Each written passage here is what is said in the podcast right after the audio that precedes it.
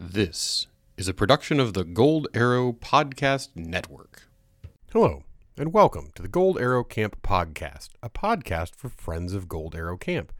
Throughout the year, we join you to bring your day some of what makes Gold Arrow special. Our goal is to help you have fun, make friends, and grow throughout the year, not just when you're at GAC. Since we can't get together in real life, we gather here around the virtual campfire. We have some of your favorite parts of morning assembly. We also have interviews with experienced campers and some of your favorite counselors. We know it's a lot of fun and we're glad you joined us. This is episode 54. We have a second generation staff member on the show. It's Dobby.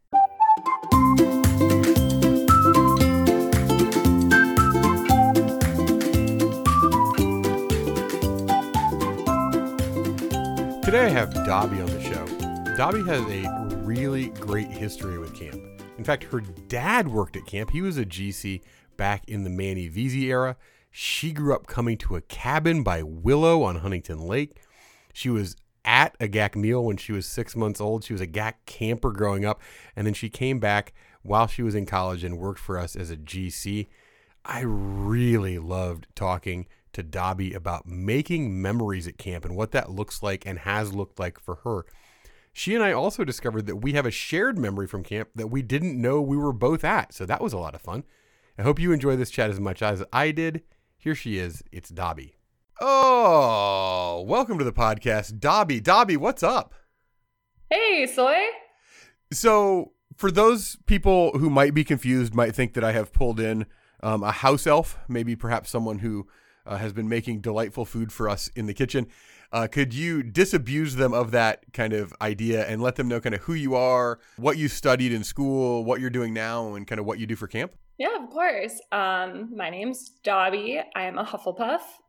I studied at Arizona State University and I majored in exercise and wellness. Right now, I'm working for a nonprofit going to schools in underserved communities and doing after school programs for girls, getting them active in sports and just showing them that people care about them. That sounds awesome. At camp, you were a group counselor. Yes. So, as a group counselor, kind of what's your main focus day in and day out? My main focus is to make sure that my campers are having a great time. They're treating each other right, just sure. making sure that our cabin turns into this little family over the next two weeks that we have together. What kind of things from being a GC have you taken to this new job you're working at, working kind of with girls and kind of after school program stuff? Like what what bleeds over into that? Probably the constant energy. Sure. That I had at camp. You really have to bring it to whatever job. And lucky for me, I get to be this crazy adult on the playground playing games with the girls. So it's not too different from GAC, and I get to fill buckets. That's so awesome. That's all. So, so really, you're taking a tiny chunk of camp to the end of the school day every day, is what you're telling me. Of course, yeah. So you found a really good gig because that's. I think we'd all like to do that. This is or was, I suppose, summer number eight for you. I, I looked back.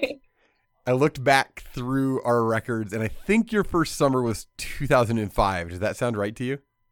Yes, that sounds about right. And my last year as a camper was 2010, 2011. So one of the two. I think one of the things that happens when when you're at camp for a long time is the changes seem small, and so you don't. It doesn't seem like it ever changes. But people who come back after they've been away are like, "Oh, everything has changed.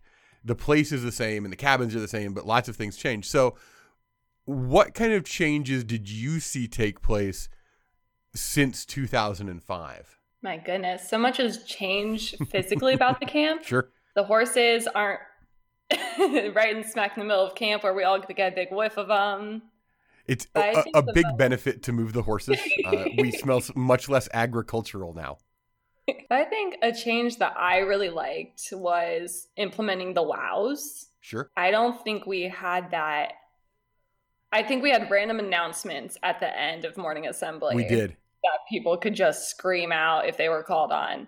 But I really enjoy the wows because it lets people know that hey you're doing something awesome and people see that Yeah, I think it's a, a really beneficial change to both read some wows at morning assembly, but also we put that wow board up by the dining porch. So when you're going in to get breakfast, lunch, or dinner, you can see the wows. And we don't read all of them. We read like kind of Cheerio picks some, but you can read all of them if you want to. And I think it's really cool when somebody writes you a wow that other people see that. And sometimes people will say something to me about a wow before I even read it. And I'm like, what? Okay, cool. And then you see it, and it, it kind of warms your whole day up.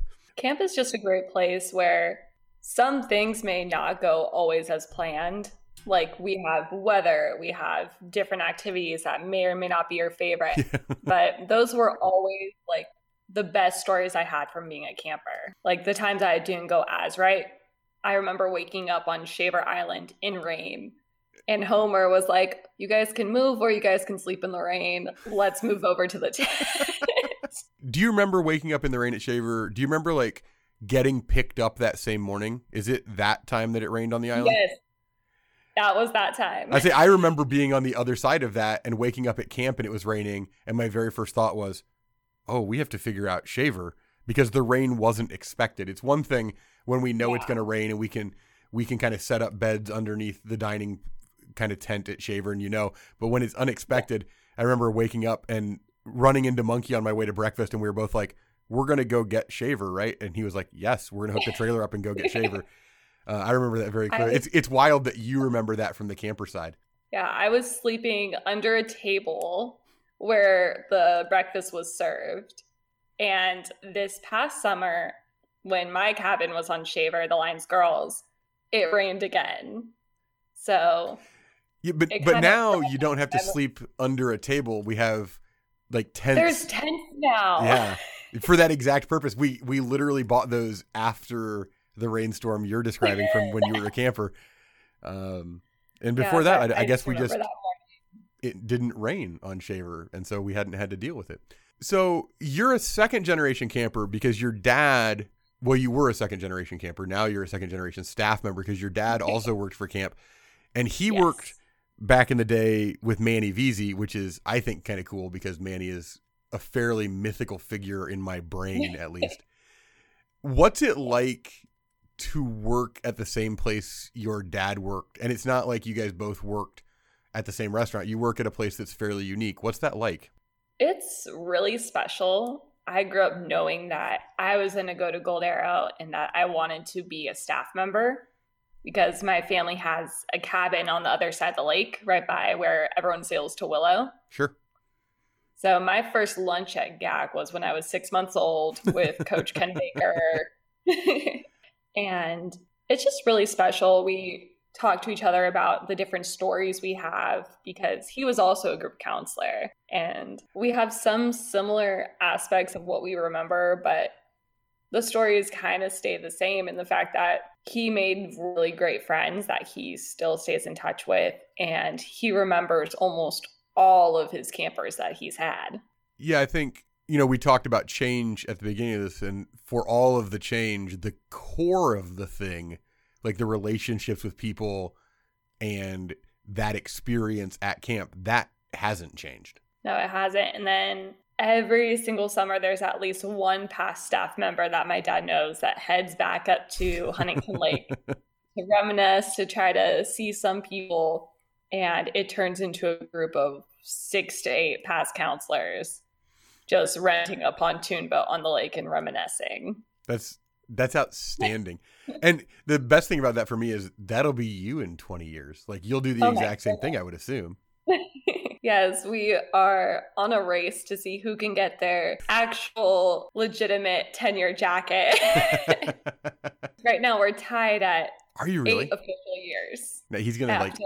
so now I need to keep an eye open for his application because he's gonna look to sneak a couple years in here. I can see. Oh it. yeah, yeah. I have to stress the word official because I may or may not have a little. It, it, listen, there was there were clerical errors were made, uh, and we may have awarded you a couple of years that you didn't actually experience. Um, that I verbally committed to two more. Yeah, listen, we might have awarded you an eight-year jacket, and that's okay. is what I'm saying. What do you think? Because you're a longtime camper and a longtime staff member, and you obviously have this connection from before your birth, even to Gold Arrow. now that you've reached kind of that mythical adulthood and you have a job and you're out there living a life kind of post school looking back what's the lasting impact of camp on your life do you think Hmm. The fact that you just brought up I'm an adult now is very scary. but I think what matters most to me about what camp taught me is to make the most out of every situation. Yeah. And take everything with a positive attitude. Because if you, it's a choice. Like you can either focus on the negative part of a situation or you could focus on the positive and work through it and come out on top and just be a great person. And I think, you know, just to tie it back to what we talked about at the beginning, this memory of waking up on the island and it's raining and we had to pick you guys up early because it was a torrential rain. And I'll never forget driving down with the vans and the truck to get you guys in your bags. And as the boats came to the dock in still like pouring rain, you guys were like singing and laughing. And it really was this idea that, listen, you can be miserable right now, but it's not going to change the rain. So we might as well have some fun. Yeah. And, and I think that's a lesson well taken. We were talking here in the office about what do you need to let people know when they're coming to work at camp the first time? And we were talking about one of the things that you really need to prepare people for is that camp is an almost unnaturally positive place.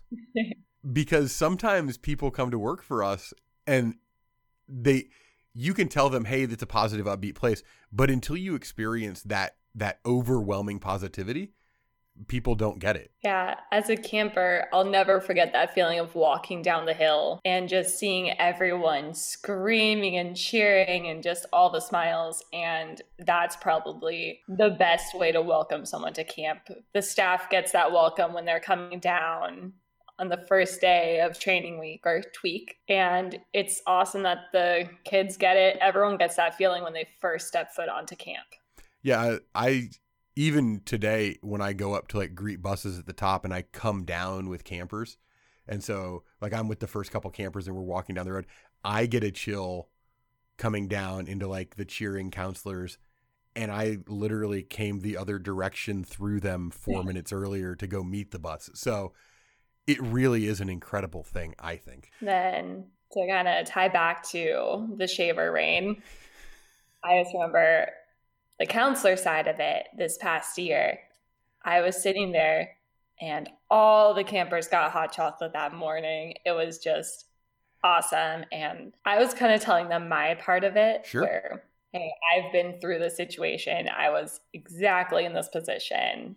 And it may not seem like it now, but you're going to be telling this story when you're 24, working at Gold Arrow on the podcast.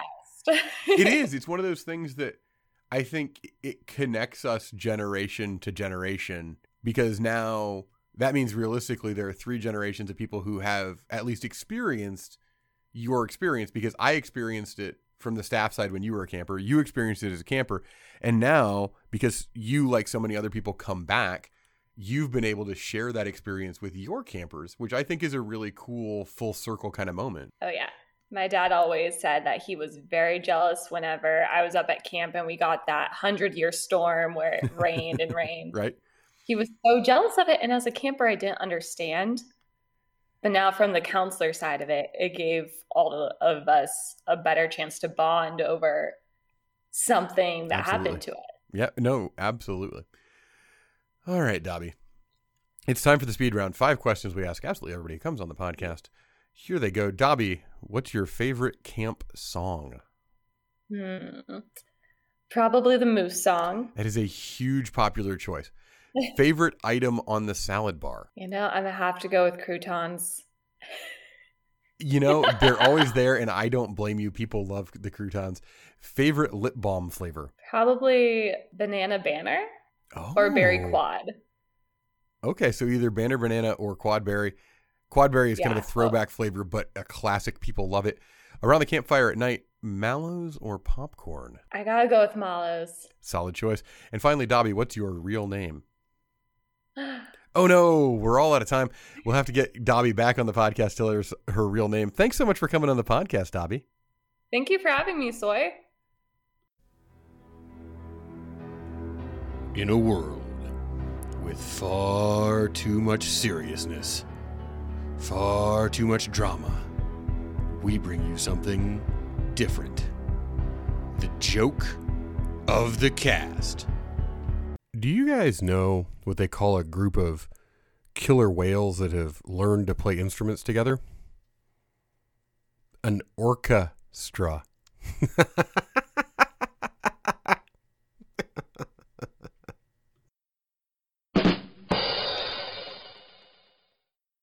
Today's Gaxpiration is one that I think we can all take to heart. In fact, I don't think it's just a Gaxpiration. I also think it could be a great friendship tip as well. And it's this idea that your words of encouragement could be the spark that pushes a person forward. So go out, encourage somebody. Well, friends, that does it. We've spent this time together yet again. Another episode of the Gold Arrow Camp podcast is in the books and in your brain. So thankful that you join us here on the show every week. I really appreciate that. If you like the show, subscribe to it, share it with a friend, rate us and review us on iTunes or Spotify, wherever you get this podcast. We're in all of the major podcast locations. Huge thanks to Dobby for agreeing to be on the show. Had to reschedule it a couple times, and it was all my fault. She was super flexible, and she had great stories to tell as well. As always, I'm Soy, and I'll save a marshmallow for you.